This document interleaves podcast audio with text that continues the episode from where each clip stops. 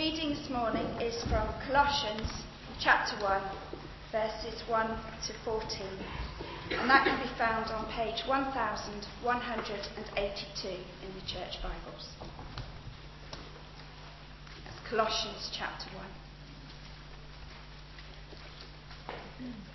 Paul, an apostle of Christ Jesus, by the will of God, and Timothy, our brother to the holy and faithful brothers in Christ at Colossae.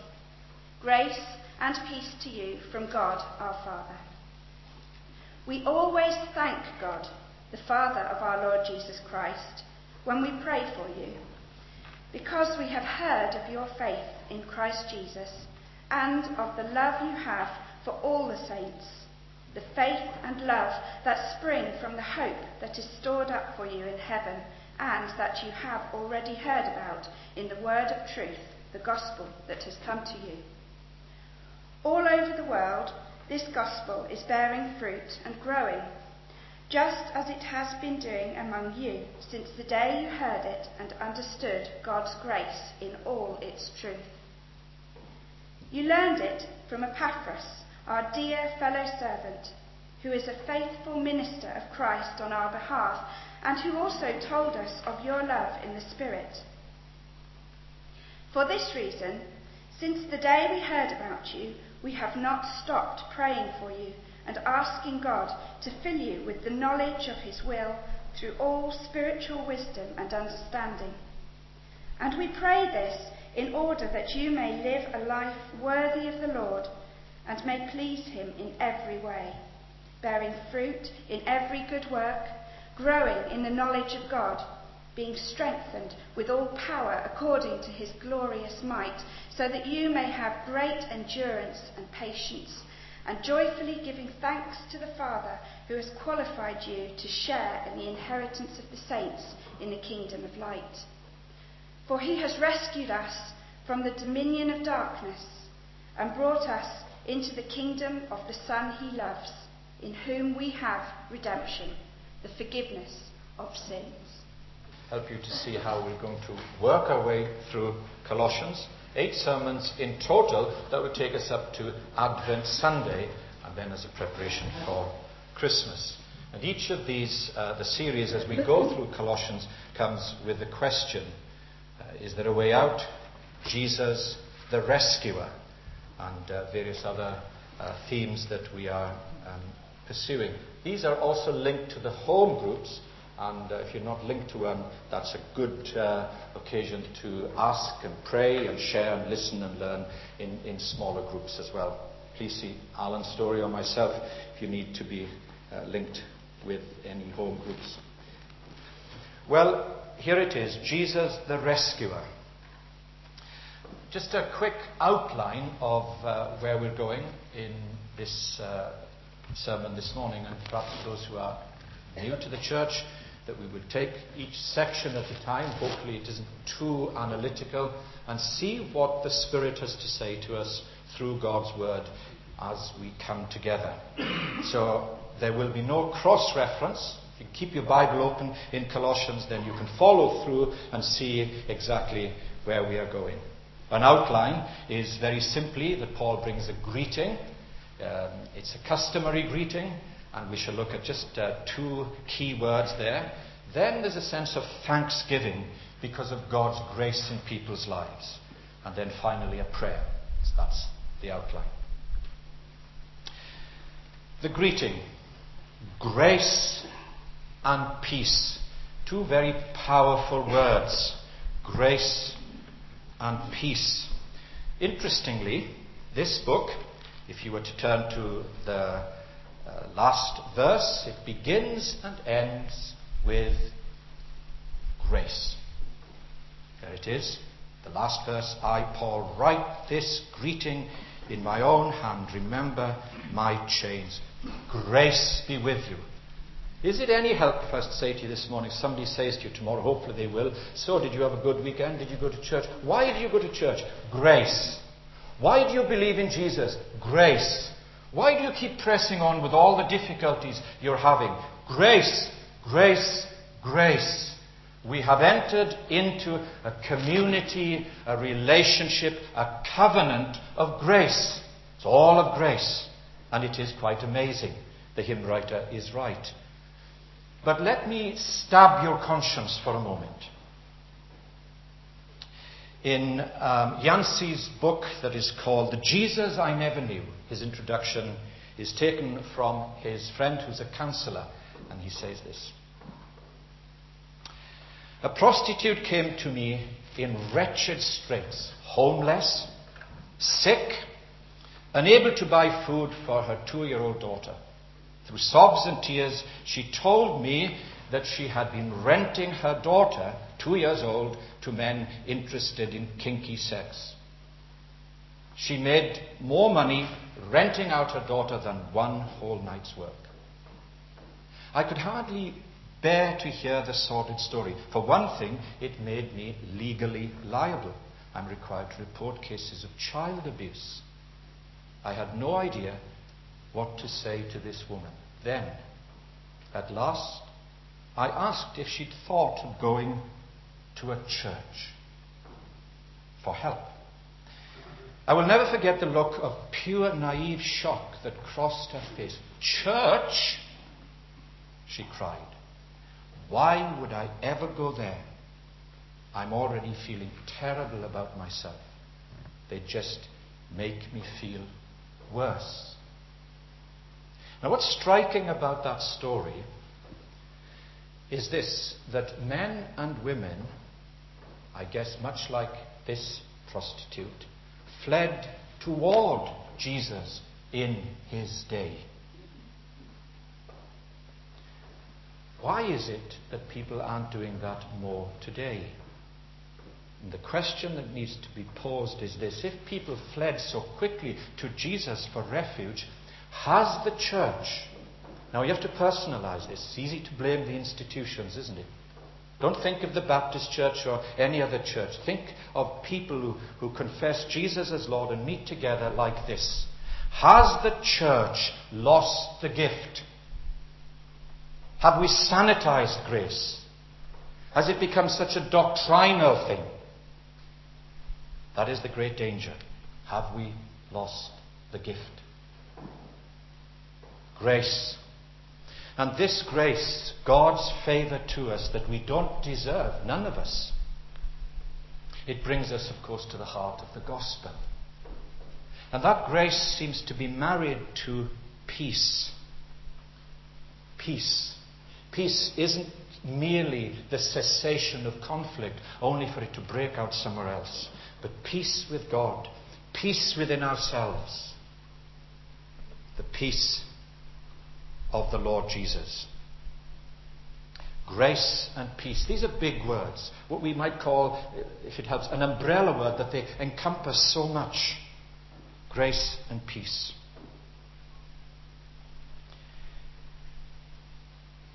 Paul is praying here that they might experience the positive well being in their lives, a deep harmony between themselves and God and between themselves and one another. Grace and peace. And then that brings us to thanksgiving. Thanksgiving. Look verses 3 to 8. And at this point, I want to, I want to pose a question, particularly for those of us who, and for the most part, I guess that's most of us, who are familiar with church. And this is the question uh, I, I want to pose. In your view, from your experience thus far, what would you say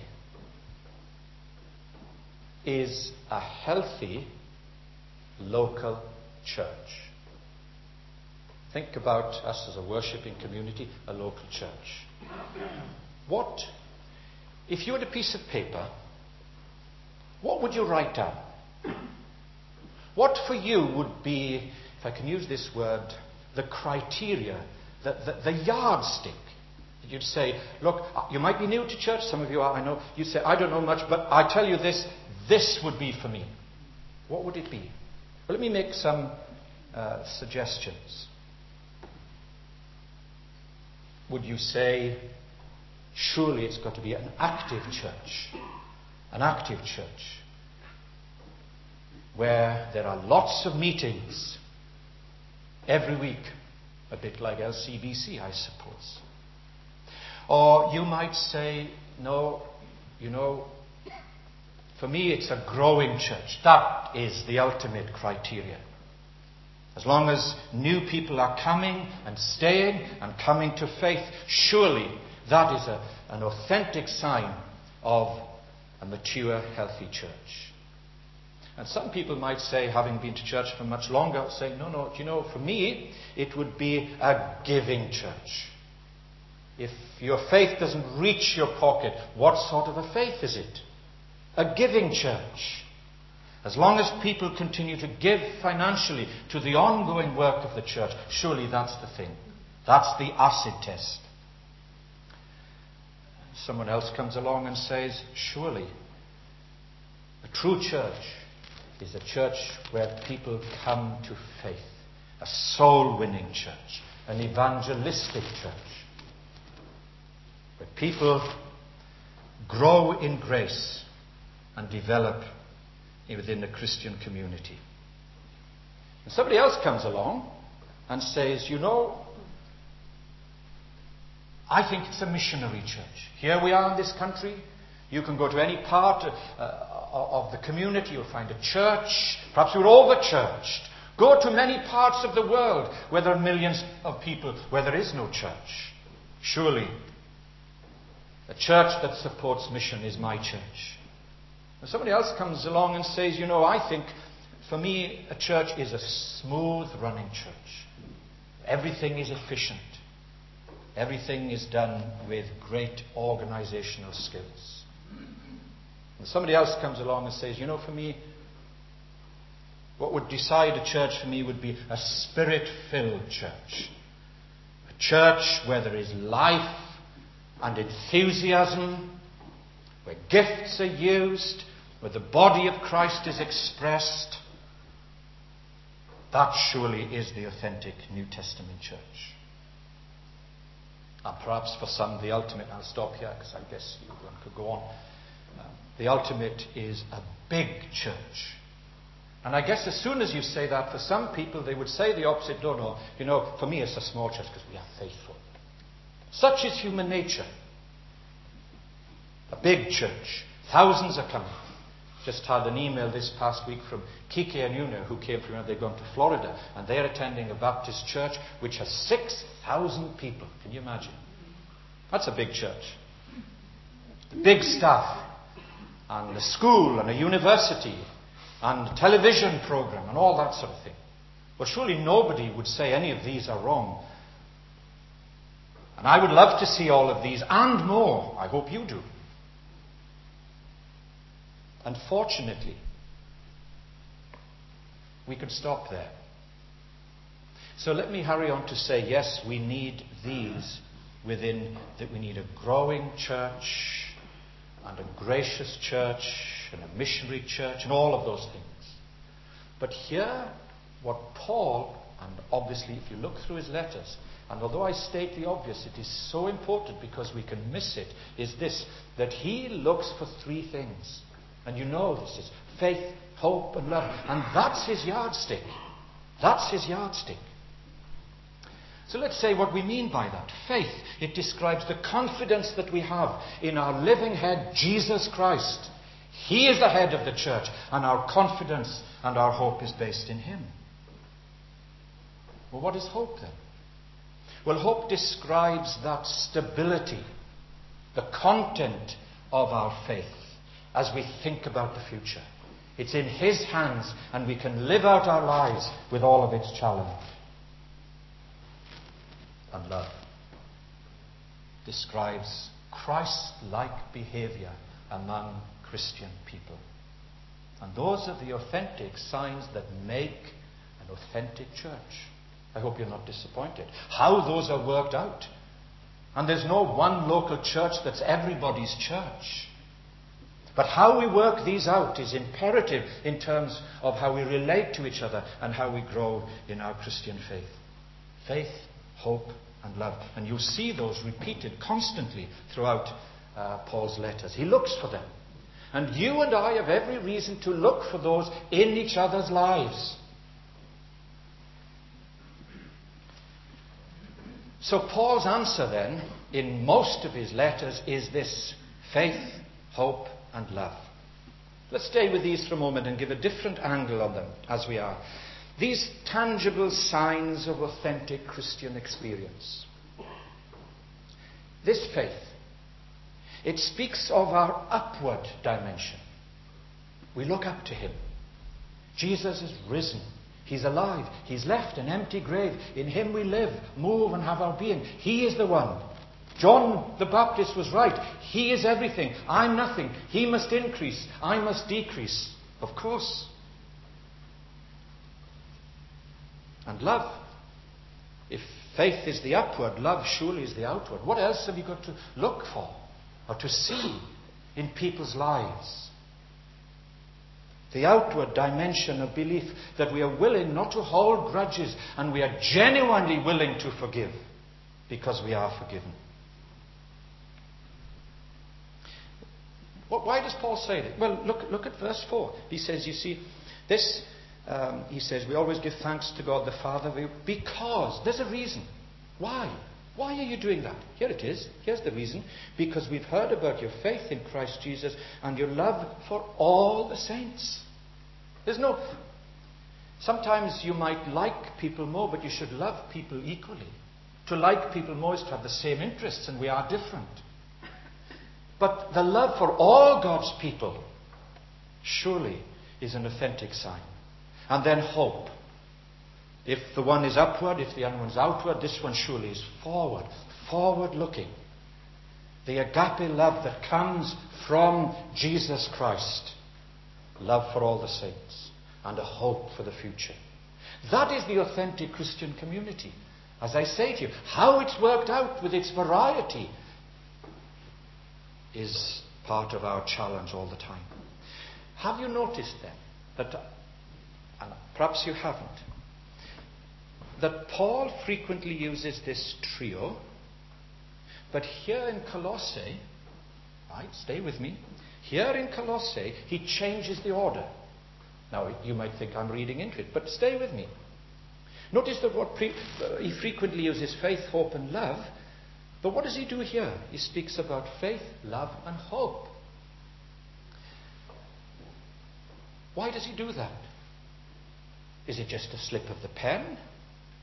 Is he good indigestion? Why is he doing it? He wants now to emphasize hope because we, we have these three, but sometimes we need to correct one and, and, and emphasize one. And so here he wants to emphasize hope by keeping it at the end of his list. Why? Why would he want to do that? Well, of course, I think we will see this as the book unfolds. Look, for instance, within, look at chapter 2 and verse 4. We have a little hint. Why does Paul keep hope at the end? I would say to you the main reason is there's the danger of being sidetracked. Sidetracked down blind alleys into cul-de-sacs and get stuck. So, chapter 2 and verse 4, he says, I tell you this, so that no one may deceive you by fine sounding arguments. That's why I'm saying it. And look at verse 6. So then, just as you see Christ Jesus as Lord, continue to live in Him, rooted and built up in Him, strengthened in your faith, as you were taught, and overflowing with thankfulness. Now then, see to it. You see that? If your hope is active, you see to it that no one takes you captive through hollow or deceptive philosophy, which depends on human tradition and the basic principles of this world rather than Christ. He's wanting them to keep hope central with faith and love. And just stay in chapter 2 and look at verse 18. Another little key as to why the sequence comes as it does.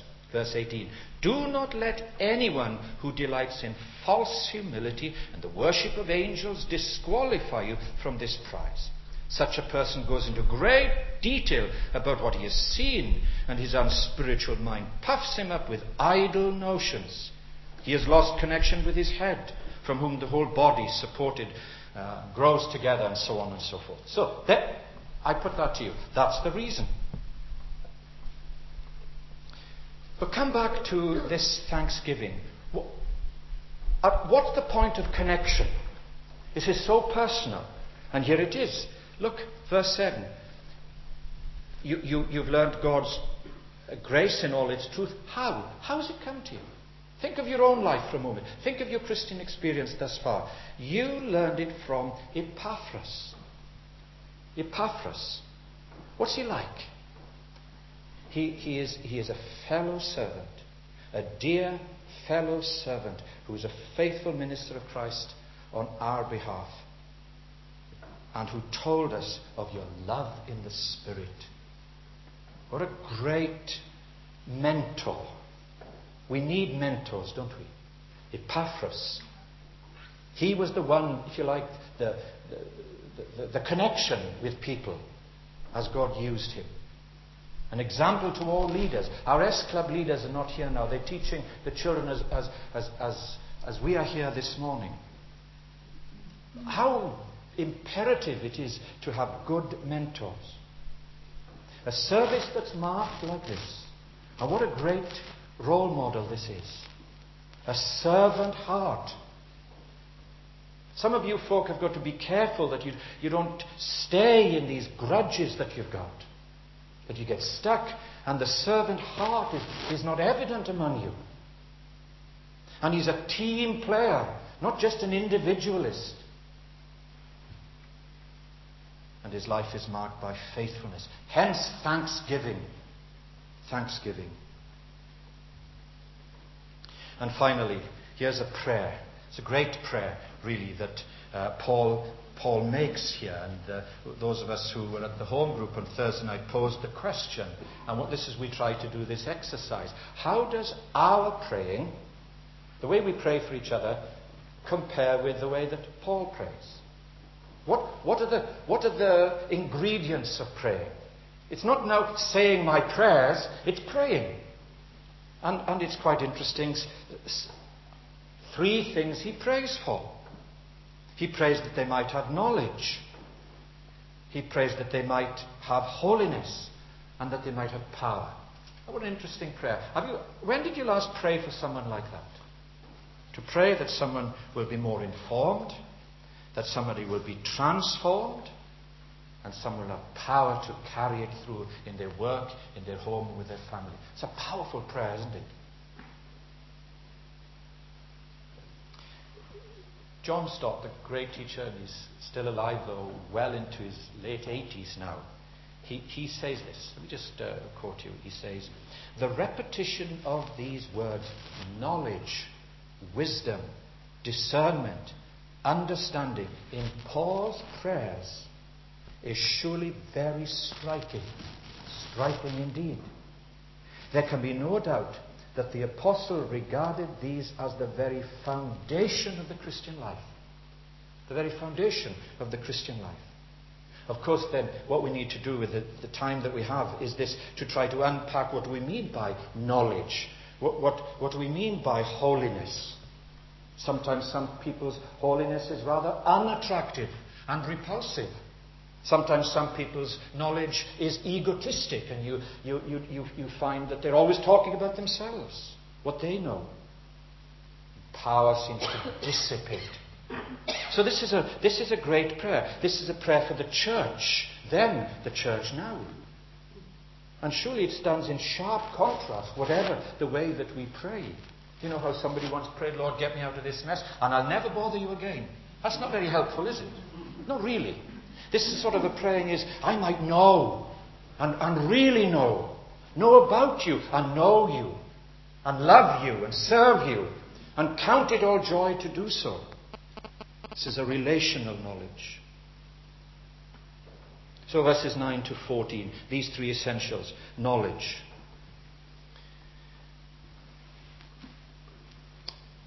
Teach me to do your will, says the psalmist, 143. For you are my God. I don't think it's the sort of knowledge of guidance should I buy a new car or um, should I get married. I think there's a lot of common grace that helps us. This is the knowledge of His will daily as we live out our lives in the big picture. Those things are important. There's the danger that sometimes our guidance and our knowledge is just mere self centeredness. One of the things came out of our home group was this that often we know God's will. Our difficulty isn't guidance, our difficulty is obedience. We know it, just don't particularly want to do it. And this is the knowledge that helps us to carry it out. One uh, teacher wanted to write on the end of year reports of his pupils this, and uh, the head teacher overruled him. It was this If ignorance is bliss, your son is going to have a very happy life.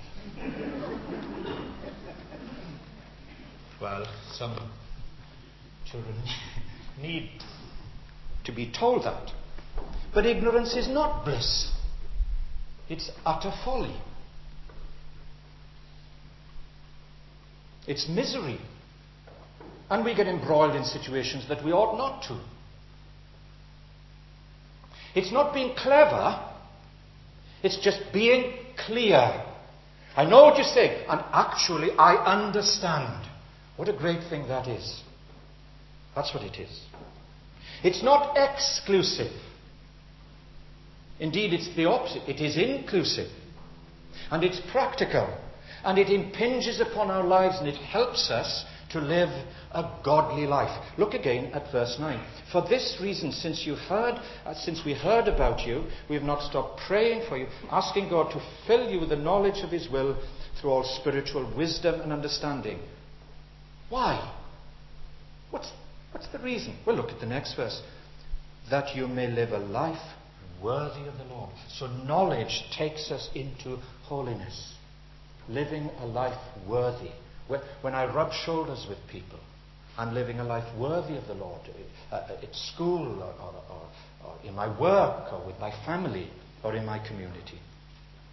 Living, relating, a powerful witness. A powerful witness in a culture of individualism. A mighty witness that here is a life that is not egotistic, self centered, leading to growth, fruitfulness, good works. You know, as evangelicals, we make a great deal, don't we? We keep saying it, and, and rightly so. We are not saved by good works. Equally, we need to trumpet this. How can we be saved without them? How can we? Well, it's inconceivable. So here you find in verse 10 that we may live, that, that we pray this in order that you may live a life worthy of the Lord, may please Him in every way. Here it is bearing fruit in every good work. It's a good work. Don't play down good works. Okay, you're not saved by them, it's by grace. We said that. Can you be saved without them? I doubt it. What else has the world got to look at except this attractive, glorious holiness that points to the Lord Jesus, a life worthy of Him? And finally, you, we, surely this is all very well, but I've got to go tomorrow to work and it's pretty difficult and problems at home and work is uncertain and health is unsure. And, well, we surely we need power. We need power. That's how Paul prays. And you see verses 11 to 14. We are strengthened with all power according to his glorious might. To what end? It's almost, it's almost an anticlimax. Perhaps a disappointment that the sermon would end, that, that it should be like this that you should have great endurance and patience. You just have, sometimes there is nothing else but positively to hang in, even if you feel it's just by your fingertips. Power to stay the course. This is a demanding vision. So little wonder we need all power. Why? Well, simply this that it is beyond our own ability. You, if it's not there, we can't produce it artificially. This is, a, this is by the Spirit. This is a supernatural thing. It's beyond our natural ability. We need spiritual power. That's what he prays. You see it there. Bearing fruit in every good, good way, being strength, verse 11, being strengthened with all power according to his glorious might. Jesus is the rescuer. And he doesn't just rescue us, say, there you are, now get on with it, you're on your own. Doesn't do that. Doesn't do that. Would any of you do that when your children first go to the secondary school or start junior school? There you are. You're on your own. Get on with it. Well, it's absurd.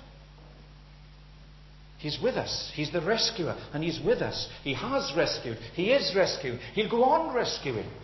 He's good at it. He's had a lot of experience. Spiritual power that is characterized by these two things endurance and patience. And what's been rightly said endurance is in response to this. Today, I'm sitting in church and I have circumstances that are outside of my control and I can do nothing about them. Nothing. I need endurance. At this point, though you can't do anything about them, your attitude to them comes from endurance. And patience is all about people. It's this tricky thing about relationships.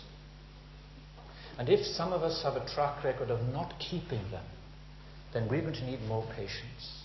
Or if we keep them always on the surface, don't let anybody in, then we're going to need patience.